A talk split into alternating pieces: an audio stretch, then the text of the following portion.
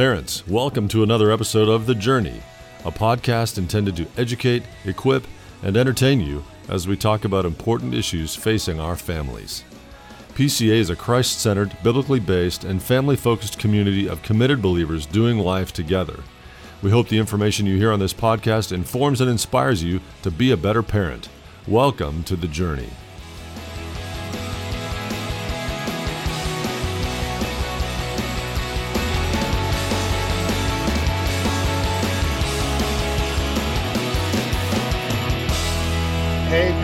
Back to the journey. Dan Panetti. I've got a good friend, Alycia Wood, with me. Alicia, I, I just want to say this about your name.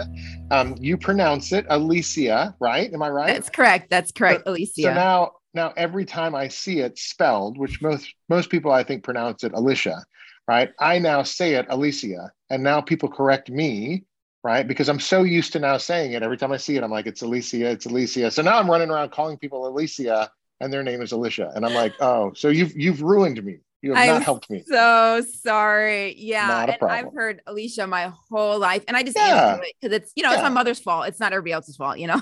no, but I love I love how Alicia actually rolls off the tongue better. So we're going to correct everybody else's mother who misnamed them. anyway, um, you are an apologist. Um, you are now with an um, an incredible um, kind of a newer ministry called apologetics.com. What's the name of it? I know that's where it's found on the internet. What's it called?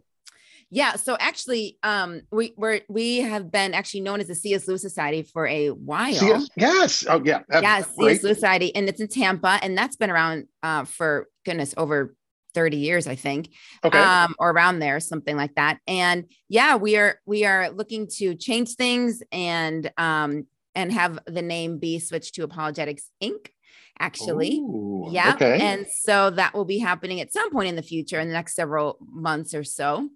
So, and our website's apologetics.org. So it's super easy. I love it. I love it. That's so good. Well, you talk about a lot of things, um, Yes. just from an apologetic standpoint. How do we defend the faith? How do we, as Christians, engage in the culture in which we live, which is so so important. Um, and there's so many different, um, you know, avenues and opportunities for Christians uh, to dive in and wrestle with the truth. There is one issue um, that I think is really um, super important for our parents to understand, and it's a very complicated issue. And we're gonna we're gonna hear a lot more about this particular issue.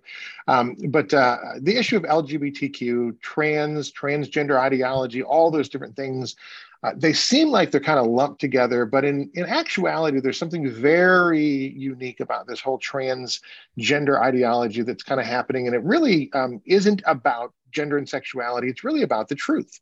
Um, and do we get to um, talk about the truth, defend the truth? What are our parental rights? Um, what does free speech look like? And so this issue is just really, um, I, will I'll say this the one great thing about Canada um, is they don't have the laws that we have uh, in protecting people from free speech in our Constitution.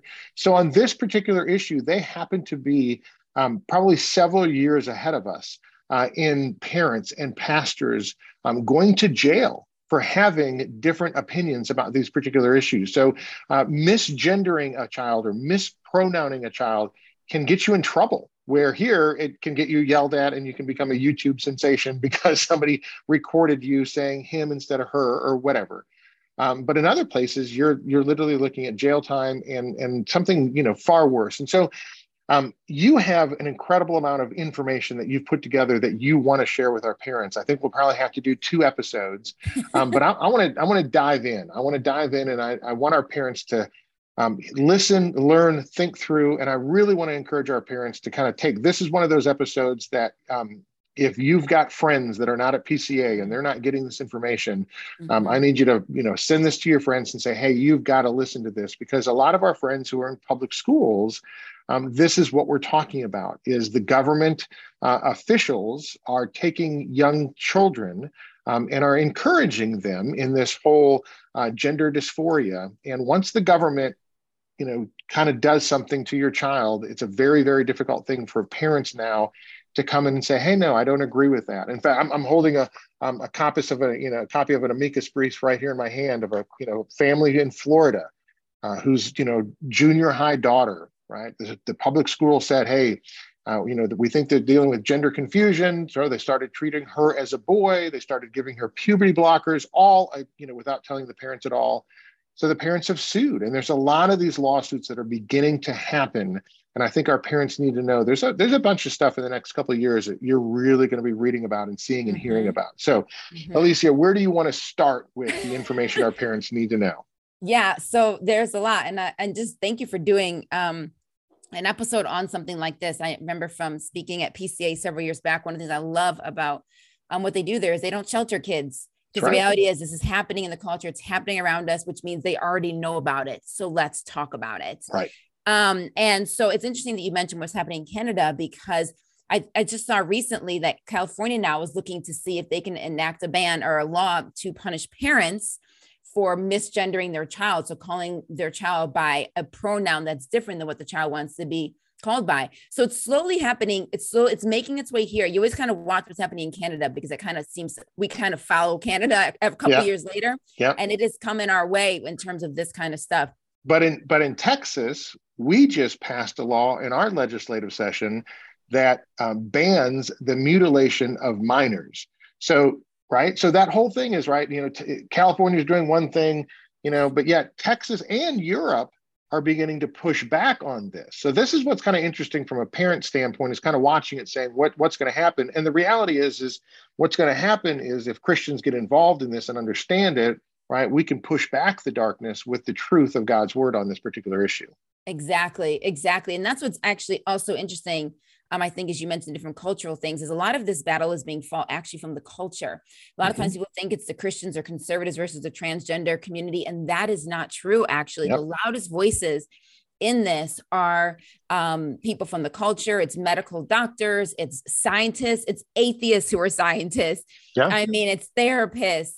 It is people who transition and then detransition. So these people are not Christian per se. These are families that are completely affirming of transgenderism, but they're saying something is drastic wrong here. So yeah, just to jump in, just in case some parents really just aren't quite sure because gender used to be something uh, different as it happens in our society words change yes and gender kind of has been pulled apart from what we would what we would traditionally call sex in terms of male or female mm-hmm. so gender dysphoria essentially is when there's a disconnect between the sex that you were assigned at birth so male and female usually based on your genitalia right. and the gender identity that you identify as. So you may right. be born biologically male, but you may say that you feel female or you have an expression um, that calls you to identify more with being female. Yeah. So and here's so, the deal: Se- sex, sex is biology. Sex is facts, right? Gender is feelings. Correct. That's and, how so those come to that's, be. That's the right. That's the distinction, right? That the culture is trying to make. So that's really important to understand. Right. You're a woman. I'm a man that we're talking sex. Now, what do you feel? Right now, we're talking gender. And and yes. for me, right, I'm you know 53 years old. Those two used to be the same thing. it used to be the same thing. we used to check really the matter, same right. box. Yeah, right. It didn't really matter what you felt, and you know even even if I were a male, right, and I had you know uh, feminine qualities, right, I was still right. a male, right. I bet right. I might have been more feminine male, or I might have been a more masculine female right? But gender and sex were never separated. And now i think the culture has has really tried to separate those. So that's the that's the first thing for parents to understand. Exactly exactly. That is really important because they have to understand that words change. The mm-hmm. definitions of words change. And and so on a on a sheet growing up you do you know name address you put gender male or female. That's how we would used to do it Yep. Now, gender has a different definition. And so it's based off of your feeling, your expressions, um, whether you define yourself as feminine or masculine, these kind of things is how you view yourself, how you see yourself, but it's not based on your biology. The gender person would, would, would recognize there is a biology component, yeah. but they would just say that they that is not how they choose to express themselves or not how they feel. They don't. There's a disconnect there. Right. They're not so, limited to it. Right. I, I, love that. Yeah. Right. I'm limited to the sex assigned to me at birth. Right. I'm like, no, not really. Right like somehow my biology got it wrong my brain got it yeah, wrong yeah, my body yeah. got it wrong this kind of thing and so and so when when somebody just a, another point of clarification a lot of people are confused on certain words when you call somebody a trans woman a trans woman is someone who was born male but identifies as female so they've transitioned to woman so they're a trans woman same thing with trans man someone who is born female but transitioned to being male. So that's a trans man. So that's just really important because I'll use those terms kind of as we talked. So just just to give a little lay of the land here, um, I would strongly recommend that people read a book by a woman named Abigail Shrier.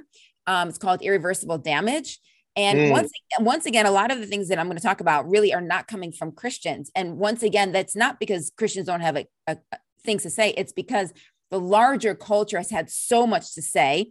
And it's really helpful. You take the little Acts 17 approach when Paul quotes from, when he's in the Jewish synagogue, he quotes from their scriptures. When he's not in the Jewish synagogue, when he's out in the Areopagus, he quotes from their poets and their people. So here we are quoting from the culture of people that because um, once I say if I quote from Christians and people say, well, that's just bias and they don't trust it. So I'm referencing the culture. Abigail Shrier is not a Christian. And she wrote a fascinating book that will give you a, a great overview of what how to kind of think through some of these issues and understand really what's going on. So I totally recommend that book. But just so you know, um, in 2021, or as of 2021, 1.8% of people under 18 identified as transgender. Now, that may not sound like a lot, but it's actually double five years prior. So even just in five years, that number has drastically changed. From 2016 to 2017, gender surgeries for female to male, born female, transitioning to male, increased by four times. Mm-hmm. And they now make up 70% of gender surgeries. And in 2018, the UK reported a staggering rise in female to gender treatments, 4,400% increase in female to male gender treatments is what came out of the UK. That is a wow. staggering number. And so you need to, some, some people may think, okay, um, what kind of, what, what's happening? Like, what is, why is there a certain kind of way to think about some of these people? Well, let me just give you kind of a, I don't know, a demographic is kind of what I'm looking for. Over 80% of these people were natal females. Natal means they were born females. So you were okay. females with a mean age of about 16.4. They lived at home with their parents. They had zero history of any kind of gender dysphoria as children. So maybe as a young girl, she loved playing with Barbie dolls and she loved doing really girly things. And all of a sudden at 16, she says, I'm a boy. In other words, the parents were like, Where did this come from? This wasn't mm-hmm. like you were a tomboy who's saying you want to be a boy. You were very girly. So they had zero history of gender dysphoria. Um, and here's a very, very key thing that people need to understand.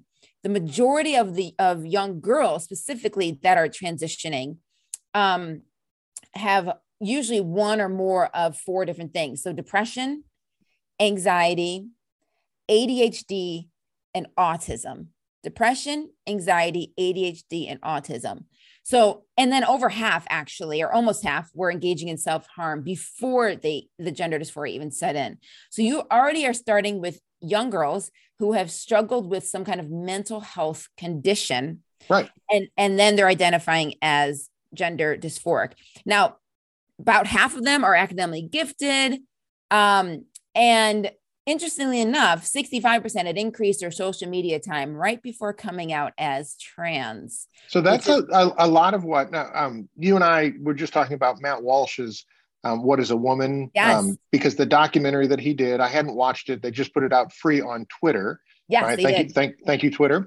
Um, thank you, Elon Musk, for um, you know making that available. Um, but I just I just watched it, and that's one of the things that they bring out in that particular you know documentary is um, young people are beginning to go online, kind of ask questions. They don't feel like they fit in or whatever. They start asking questions, and there are these um, social forums that right they start getting all this information and that increases dramatically and so the social factors of these young people um, instead of asking their parents not asking their pastors not even asking their friends but going out into a community and having conversations with people um, who feel like they're disconnected. And all of a sudden they get all this kind of you know information. It's like yes this is how you feel. And, and, and, you know they fit into that concept. And then they make these dramatic decisions.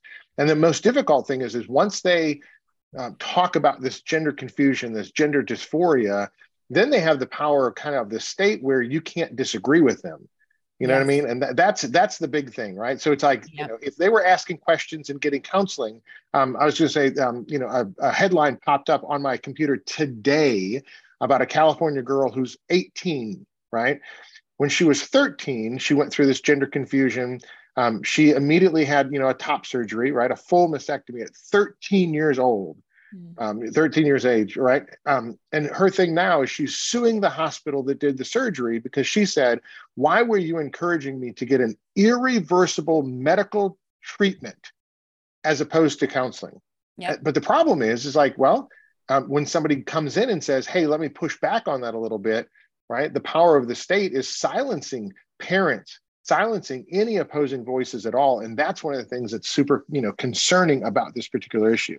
Absolutely. And it's interesting because you mentioned California, right? And and and that's what's interesting about this issue is that these the parents that are that are um, supporting this are overwhelmingly pro LGBTQ. Like these are yes. extremely liberal parents, yep. and and so they are they're they are not against any of this kind of stuff at all but they're like wait a minute this isn't my daughter or this isn't my son or something is wrong here and so they're finding out now the lawsuits are starting to are starting to roll in so let me kind of explain them what's happening so people have a better better idea several years ago there was a woman named lisa littman who was a obgyn okay and medical doctor and um, she started noticing um, that I think she went from OBGYN to, to, she left that for something else. I can't quite remember what it was at this point, but she started noticing on, on, on Facebook that a young girl would come out as trans and then all of a sudden several girls in her friend group would come out as trans. And she's like, that's interesting that you would have this massive kind of um, transitioning with, with groups of girls. Right. And, and um, so she started looking into it further and she ended up com- coming to the conclusion that this was uh, something called rapid onset gender dysphoria. I believe she's the one who coined that term actually. Yep. And so essentially what she's saying is like, look, there are these young girls who seem to have no issues at all, pr- a prior history of any kind of gender dysphoria, but they are struggling with these one of the four, two of the four things that I mentioned depression, anxiety, ADHD, and autism. And you know we know already that mental health is on the rise. And i and i hate to tell people this kind of stuff because i'm sure this is when they get mad and tune me out but the links between mental health and social media the studies have already been done. They're out there. And we know the effects that social media has had on our youth and and their mental health. And the CDC just came out with this with a study that was pretty um, wild. Just um, I don't even know a couple months ago, I think it was, um, but they said between 2011 and 2021, the number of teens and young adults with clinical depression more than doubled.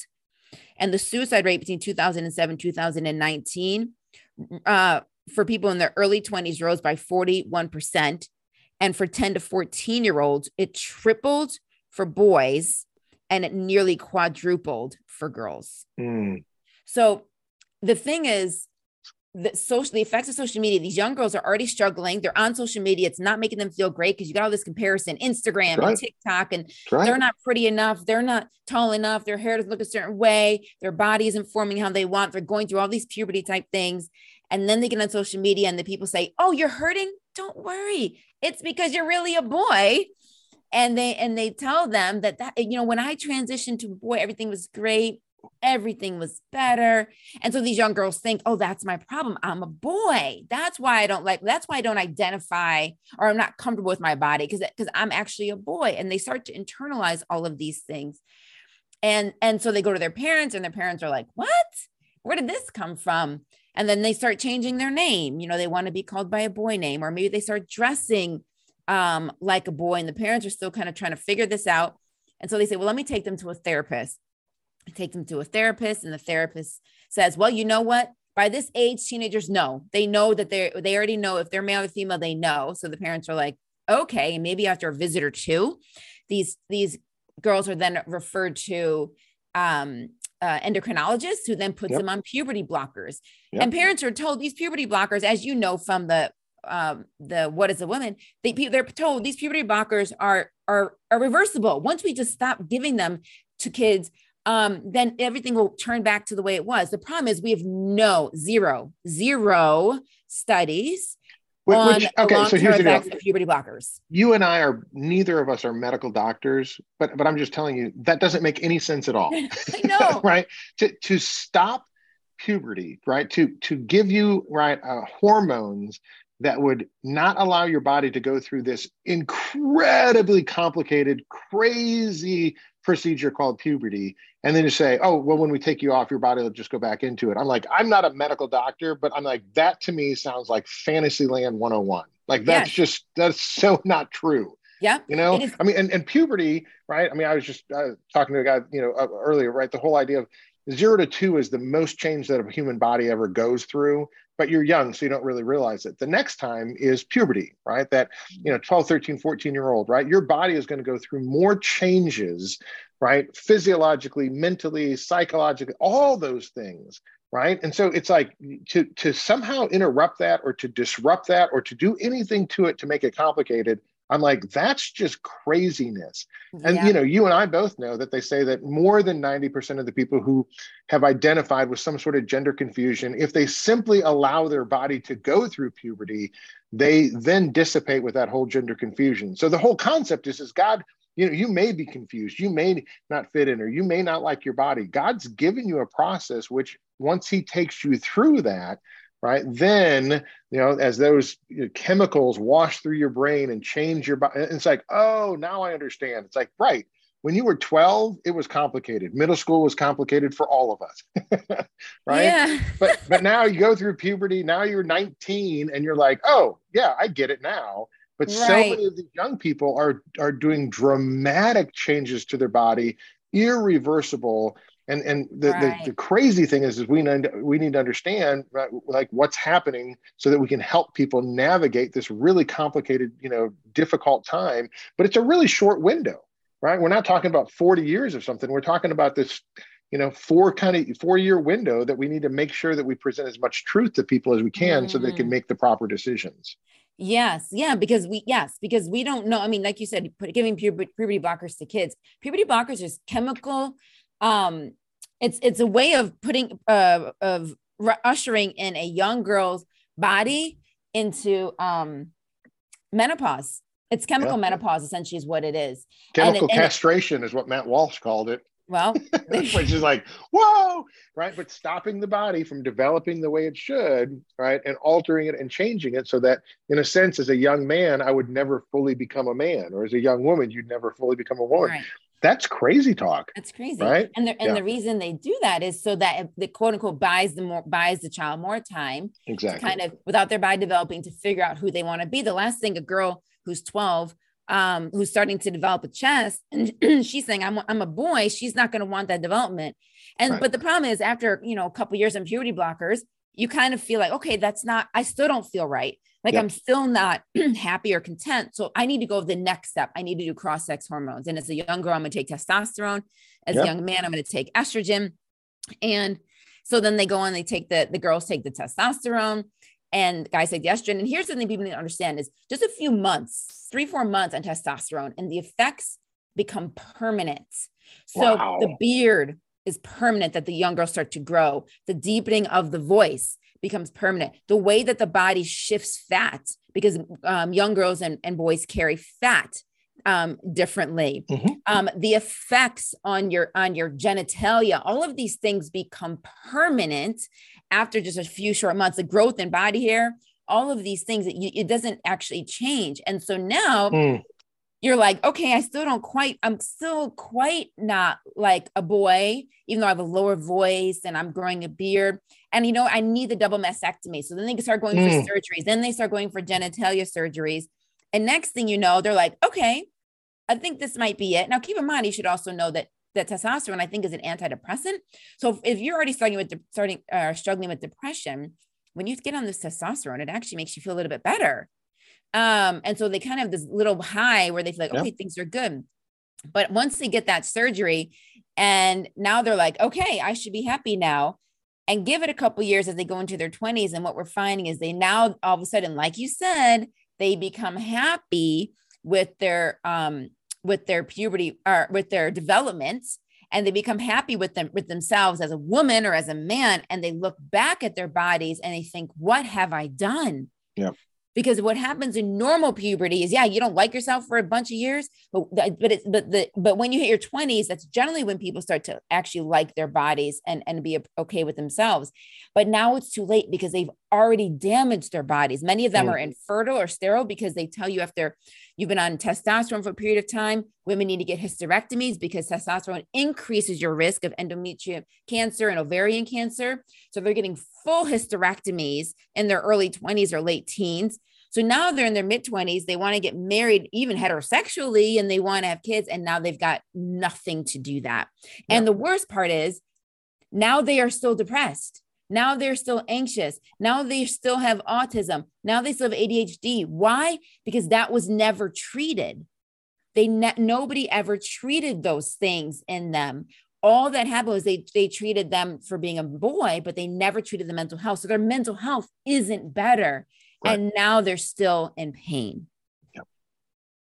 and the parents Crazy. are stuck the parents are stuck because they feel like the doctors tell the parents well would you if you don't transition your daughter she's going to commit suicide okay that's false we don't have studies on that and the studies that we do show a very very very very very tiny fraction. And basically, you look at look at a gender clinic in England and Tavistock had a very low percentage of um, kids that committed suicide. But the point is, so parents are basically threatened by the doctors. Would you like a dead daughter, or would you rather have a live son? And so parents yeah. feel trapped and they yeah. don't know what to do. Yep. Very, very, very true. So, um, what what what's next for parents, right? Um, as parents, um, I mean, think about this from a, a, you know Christian perspective, right? That this is um, this isn't something that my son or daughter should be uh, wrestling with. Um, but the, the reality is, is you know, we, we live in a, broad, a fallen and broken world. So if this is something that your son or daughter is, you know, is wrestling with, or they've got friends and, and that conversation happens, um, you know, I, I, think it's that that concept of saying God's word gives us the truth about creation. God yeah. made us male and female, so we don't have to worry about that. Mm. Um, but it's just, you know, I, I think so many people um, don't want to um, deal with you know the reality of, of you know my son or daughter is struggling with anything um, and so you know we we kind of you know we ignore it we push it you know beside um, and our kids struggle kind of in silence but they will go find help they will go find people who will tell them things that may not be true uh, and they'll listen you know to that that wisdom or that advice. Um, those you know social media chat rooms um, you know that um, you know public school nurse um, you know that uh, counselor who you know believes that in, in gender you know dysphoria. Um, and that was the one thing you know matt walsh is we just talked about this right? But his what is a woman um, it was interesting to see how many people um, who are very very smart people phds yeah. you know college professors yeah. Um, you know uh, as you said you know um, you know pediatricians right these people have gone through medical school so, so, you know, it's like you've been trained to understand how biology works, but they have 100% bought into this whole idea that gender is a social construct and you can make it into whatever you want. And that their their job is to help you create this fantasy and this reality. I think the best way, um, Carl Trueman was on there. He's, um, you know, the uh, the guy who wrote The Rise and Triumph of the Modern Self. Uh, and he said that the two big things, the two big factors that we've got to deal with is um, that personal happiness is the greatest goal for humanity, um, mm-hmm. and that I, I, I am my feelings. Yeah. And I think I think that's the concept, right? Is you know, as a parent, when somebody said, "Do you want your kids to be happy?" Ninety nine point nine percent of us as parents are going to say yes, and I think that's already taken a step on the slippery slope, right? It's like be, be, very mm-hmm. careful where this goes. You know, do I want my kids yes. to be happy? It's like okay, be careful um, yes. because if if now happiness is defined by how i feel right? Now we're walking down into path where i've got to create my own reality and and that's a very difficult place to be and so i think we need to be able to push back on on both of those concepts from a parenting perspective um, and say listen the goal is not happiness the goal is holiness uh, the goal is to live in such a way to honor God and His creation. Um, mm-hmm. And sometimes, you know what? Here's the deal: um, we are not going to be happy about our circumstances and the things around us. Um, but right. here, here's what we're going to do: is we're going to have the joy of the Lord, and He's going to get us through those difficult and you know dark times and those situations in our life. Um, but we're going to stay true to the facts and not let our feelings run the train of life. Um, so listen, we, we've covered a lot of ground. We've got a lot more to go. Um, so let's let's stop and, and just kind of pause here for a second to let our parents, you know, kind of digest all the things that we've said. Uh, we'll come back and we will dive into the okay, parents, what do you need to do? Right? What are what are the factors that you really need to address, and how do we really understand those things? So, Alycia, thanks for the first episode. Um, but we'll be back in a few minutes, uh, or actually next week, we'll be back with with more um, about what to do with this particular issue. Great, thank you.